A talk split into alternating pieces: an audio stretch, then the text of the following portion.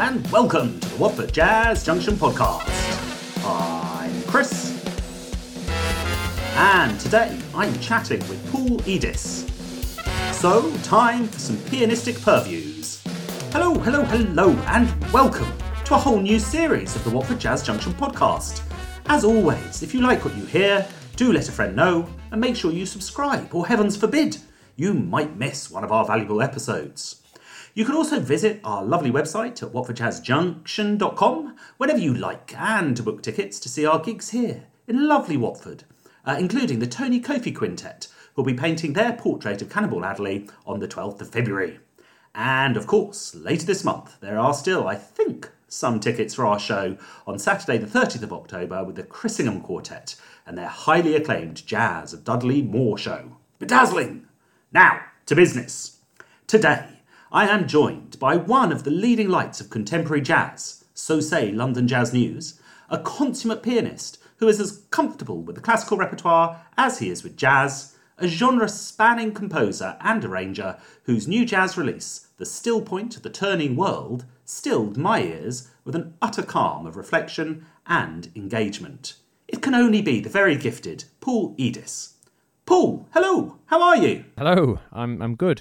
Uh, pleasure to be here. That's an absolute delight. Uh, where, where are you speaking to us from? I'm speaking to you from my uh, very modest studio in my very modest flat in uh, Collier's Wood in South London. Oh, I know where you are. I know where you are. So, how did you end up there? What, what, what's been the story from, from tiny pianist to today? Where did you grow up? I grew up in the northeast of England. I grew up. Um, I was actually born in um, Durham and grew up in Chesley Street, which people tend to n- never heard of unless you reference the cricket. Normally, people have heard of Chester-le-Street, as they say Ah, yeah. on the news. Um, so Chesley Street, and then um, yeah, I went to school in Durham.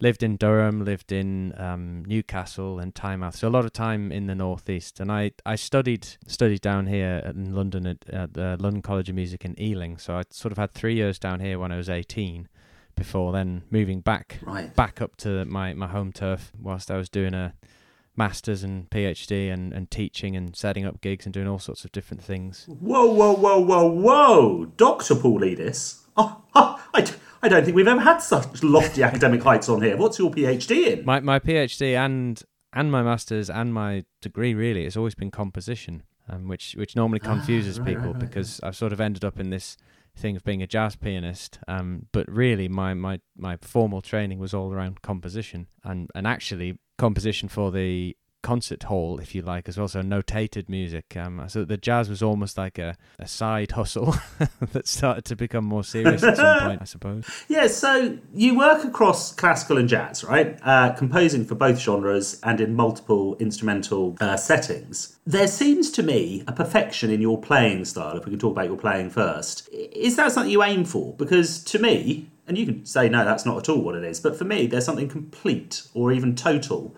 about when you sit at the keyboard. It seems an exact decision that you've made. Is, is that sort of right? Or what, what, what's your feeling when you, when you sit down to play? I'd say, I mean, in terms of the the classical thing, I'd say just as as a pianist, I've I've done very little classical piano for quite a while now, just because that's kind of how it's Mm. gone. I mean, I, I still love playing bits and bobs of the classical repertoire, but if someone decided to book me for a classical gig in in two weeks' time, I'd have to do a hell of a lot of practice of that repertoire, having not not played much of it for a long time.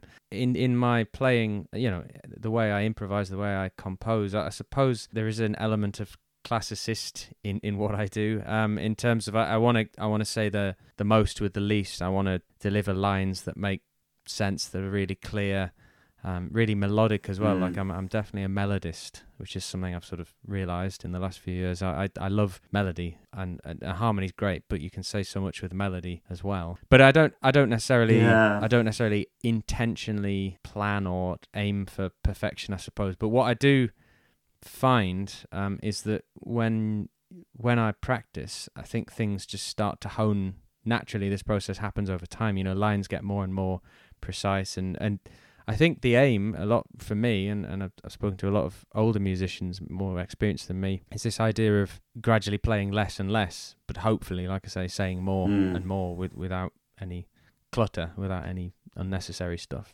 Yeah, the sort of Miles Davis approach, right? It's what you don't play. But I, I, I still get this sense of satisfaction when I hear you play that it's like it's being considered, and therefore what I'm getting, it, it, it's not leaving any sort of mess around around the edges and things, which is very very pleasing to listen to. Well, that's good to hear. well, it's true. Um, certainly for my ears. If we talk about composition as well, as well as playing, do you find there's much of a difference in your mindset for when you're approaching setting or arranging or delivering a classical piece, as opposed to once you've written um, a, a jazz a jazz piece for your approach? Do you do you separate sides of your mind, or are they all very similar in your your delivery of what then comes out? I certainly used to, you know, I, like I say, when I was studying for the, the academic stuff that I did, the advice I had from my supervisor at the time, which I think was, was very sensible actually, was to try and just almost consider them two different worlds. To, if only to get confident huh. in these two different worlds. But then in in recent years, because that's quite a while ago now, it's about ten years since I did any any of that sort of academic stuff. Yeah. Think things have started to kind of everything starts to cross pollinate or I don't know how to explain it. Do, so I've, I've ended up including improvisation sections alongside very notated things. And I mean, that's the main thing. If, if an ensemble who don't do any improvisation and aren't improvisers approach me, I could write something for them that's completely notated and I would intend it mm. to be mm. done in a particular way, in which case that's the classical model, if you see what I mean. But if I'm working with, as, a, as I do with, with bands and, and ensembles I've put together, it's likely I've, I'm working alongside jazz and perhaps folk musicians who improvise a bit, in which case I will want to give them a chance to improvise and, and yeah. to use their voices, their sounds in that kind of Ellington model. Yeah, I, I, think I'll come back to that then in a little while once I've percolated a bit on what, on, what you've said. So let, us get down to the moment, I guess. Um, so I've listened to several of your tracks from past albums. What do you think we get from your latest album, The Still Point of the Turning World? What, what's been your journey? Basically, I feel as on top of my playing as a solo pianist as I have at any point. So mm-hmm. I, I've mm. recorded solo piano albums in the past, but obviously, having spent however many months during lockdown with no one else to play with, but you know, just doing solo piano stuff basically, and doing these weekly live stream gigs that I did during lockdown. That that was partly, in a sense, the motivation for recording a solo album. It's this feeling of, am I ever going to be as on top of my solo piano playing, having had so much yeah. chance to do it, really. But but also, I do think with this recording, where as opposed to the other recordings in the past, I, I, I had no sense of feeling like I ought to put anything on the album or I should do this. I just kind of ended up putting together this album of music that I wanted, you know, that that reflected what seems to have been going on and, and the experience of the last 18 months without any sense of feeling like I say that that maybe I should include something that shows off this thing or demonstrates this because when you're younger there's that feeling that there is a bit of that sense of oh I, I need to show I can do these things or something something along those lines but this yeah. this is more of an album of I want to do this and hopefully people will like it yeah a sort of nothing to prove approach which allows you to be really comfortable and relaxed with what you're doing but also believing and trusting in your own abilities. It was quite interesting. I was chatting with Adrian Cox, uh, oh gosh, a ago, but he was saying during lockdown, musicians in his experience went one of two ways. They either sort of stopped and just went, oh, whatever, we'll pick up again, or uh, in the case of others, they really were able to spend that time that they haven't had because they've been on the road, so to speak, to really focus on their their craft. And it's really interesting to hear you saying that you were able to sort of not up your game necessarily, but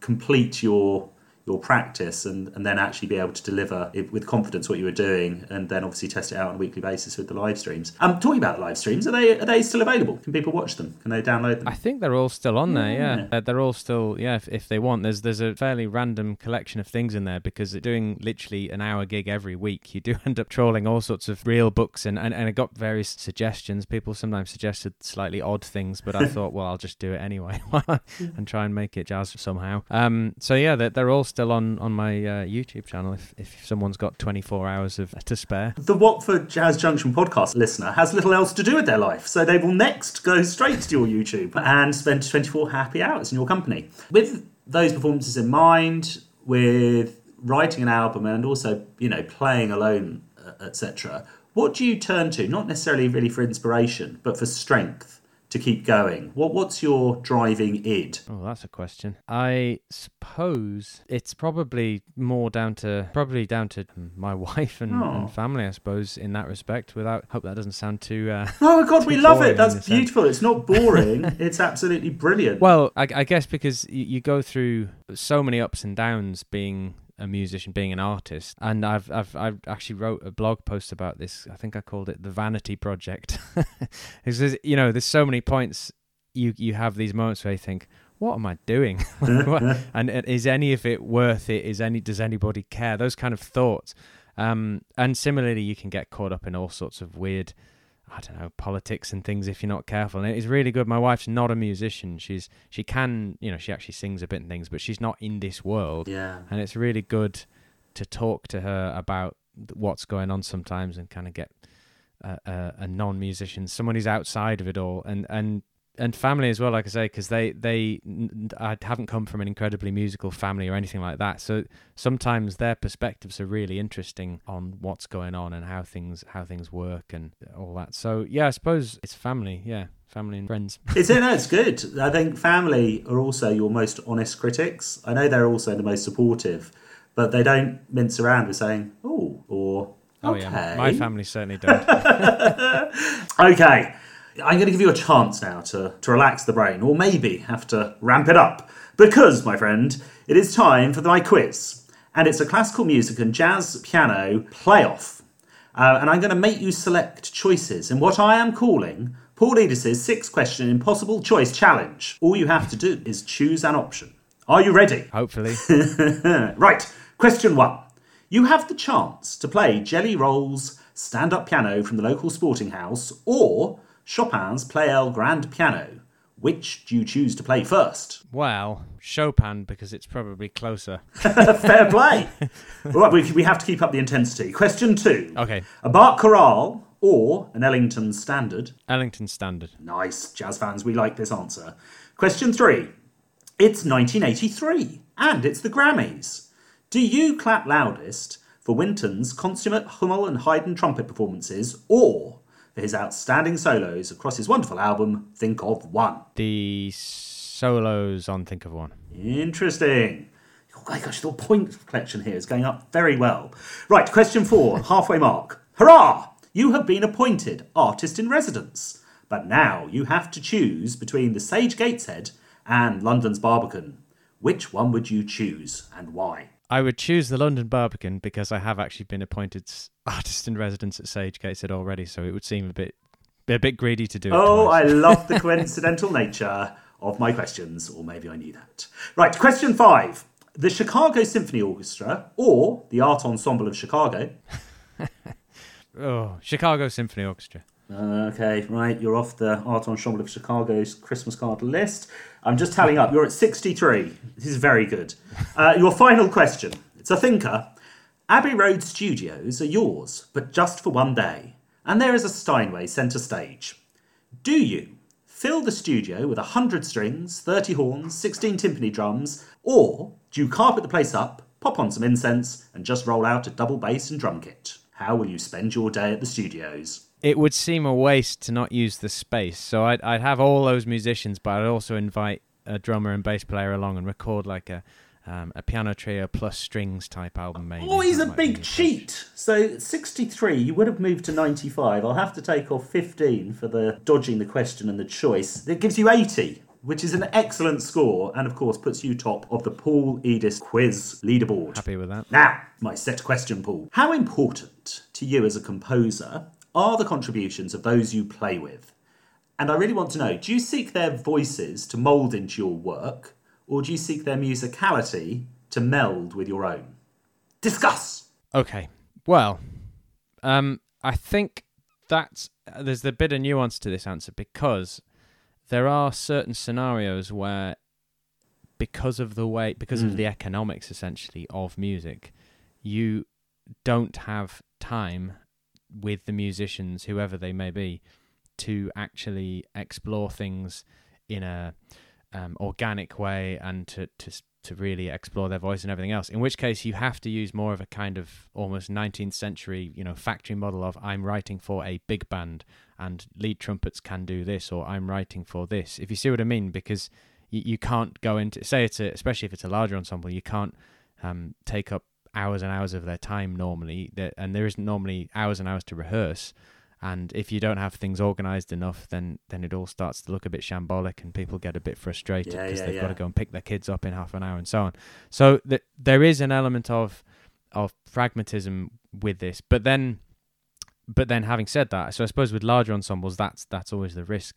Um, or with things where, like I say, it's just got to be done in a hurry. So if if if, if there isn't time, but with with smaller groups, um, yeah, you're really trying to get the the players that you like the sound of, that, that you like what they do, and and you enjoy playing with them. And I and I think even if you don't intentionally initially, because if you don't know them that well, if you're not played with them that long, you don't necessarily know their voice. But gradually, as you play with them, you start to understand their voice on even on a subconscious level. You know that that player can do that thing, and you just start to put it in the compositions naturally. I think, and and the, all of that means you do create something that they're going to be much happier playing as well because it's matching personalities and music um, together, I suppose. When when you're in those positions, how much of let's just say you've got 24 hours just for a set period of time, but it could be a month or whatever. Of 24 hours, how would you use them if you had to come up with sort of one piece at the end of it? Would you spend half of it sort of just chatting and being? or would you try and get playing as soon as you can? And I mean, how much time do you take out for reflection within a piece? There, there is a middle way as well, which I suppose is, is kind of what I end up doing certain Yeah. groups as well, where you, you have, particularly working with drummers and, and rhythm section players, I guess, rather than specific frontline, you know, um, horn sections and things, you can sort of have what you think you want, but you can say to the players, I'm happy for you to interpret this, and I really want to hear what you do with it. Um, and you can allow things to kind of develop as during the say it was 24 hours during that Mm. that time just to see where it goes because I think that is is underrated as a process because then you really start to figure out that often drummers will have a much better idea of what to do with the drum groove. Even if I've given them a template you know they'll they'll do something much more interesting than what I originally suggested but it's around what I suggested. If I'd suggested nothing then there would be nothing for them to know what I'm Yeah, yeah, yeah. The the reflection side, yeah, you obviously you're kind of listening in the moment, and it's it's as as you rehearse as you go. But before I get to giving music to players, I'll have heard it in my own head to a certain extent, as well as just putting things into Sibelius, Sibelius playback, maybe using you know mocking things up with synthetic instruments occasionally. But then I'm I'm more than happy within rehearsals as well sometimes to turn around if there's time and say to the drummer or whoever what do you think of that? Are you happy with that? Or any suggestions? Similarly with horn sections and string players, you can say, are you happy with that articulation or the bowing? And, and, and you want, if you've got time, you want players who are willing to give you suggestions as well, rather than just people who go, yes sir, no sir, because that's, that's not really a creative, creative act then, I suppose. It's, it's much more just almost like getting a machine to play what you want. Well, no wonder you have such successful collaborations because with that approach and mindset, I guess who wouldn't want to play with you and and find their own their own space uh, and obviously also contribute to a to a greater product than any of us individually could deliver. Thank you very much. Yeah. Good discussion.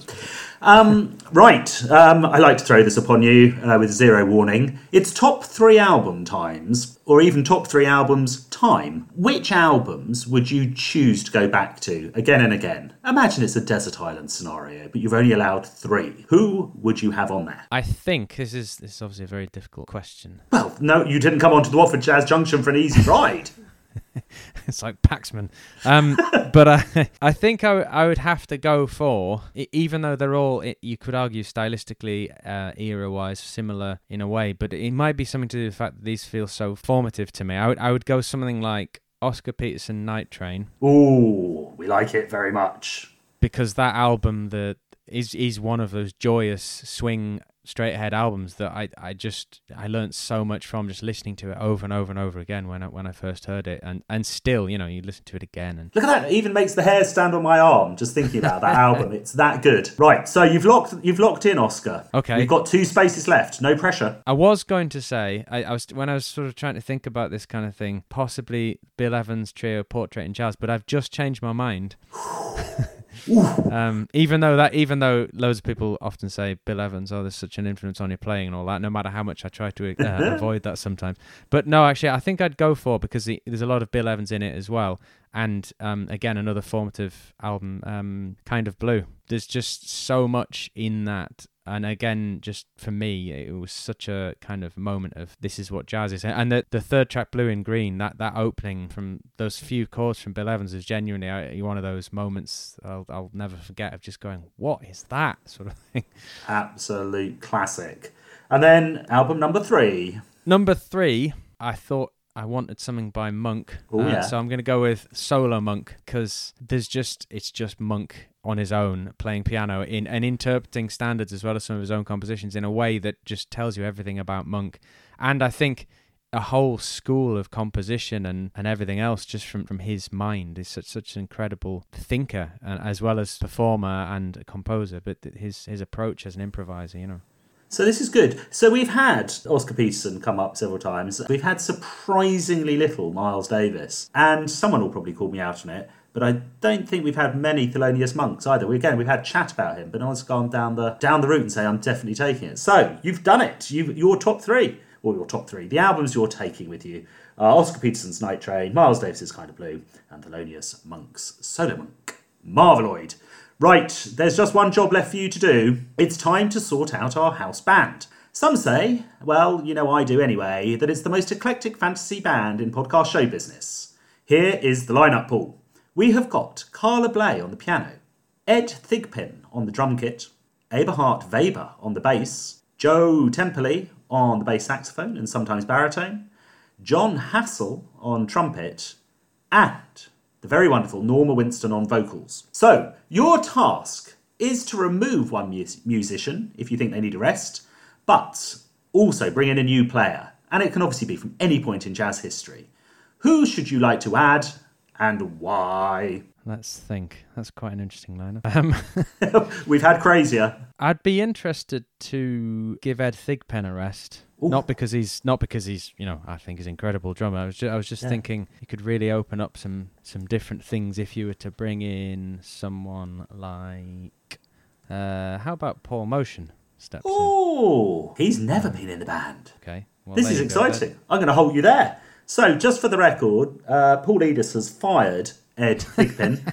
um, unceremoniously. No, no, no. I only just. I thought I thought he needed a rest. He's gone off to have a sandwich, and we've got the delights of Paul Motian. I mean, this is wonderful. Thank you very much. So, thank you for being with us today, Paul. The final thing to ask you is what shows have you got coming up before Christmas? Where can you point us to to go and listen to you live or online or wherever? Uh, my next engagement, as they say, is um, I'm doing uh, I'm up at the Sage actually on October the 16th with a band um, I've, I've been doing things with for years called Triptych. Jazz, not jazz, we sometimes call it. Um, but that's fun. And that's with uh, visuals by Lisa Delany. Um, he's sort of projecting these amazing artworks as we go. Oh, wow. Um, we're also doing um, a, a Leyburn Jazz Festival the following week on the 23rd of October.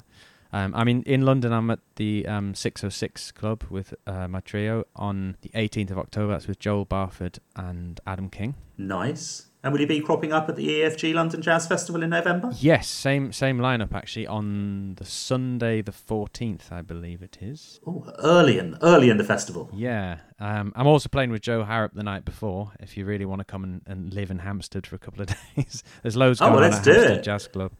Um, oh, it's a great place. Yeah, and we've got Joe coming up, funny enough, in a, in a couple of episodes. So nice segue. Uh, well, thanks very much. We shall look forward to catching you at at least one of those. If you have liked what you've listened to, do not forget to subscribe. And if you want to know more about Watford Jazz Junction, as I say, just check out our website at watfordjazzjunction.com or follow us on our various social media. Or even email us at jazzwatfordlive at gmail.com, but only to say very nice things and to charm the host. Now, next time, we are in conversation with a larger than life jazz musician, with very talented Mr. Ray Gelato. Uh, but until then, it's goodbye, lovely listener. It's goodbye, the fantastic Paul Edis. Thank you very much. Goodbye. and stay safe, and always remember to connect with something new. Bye.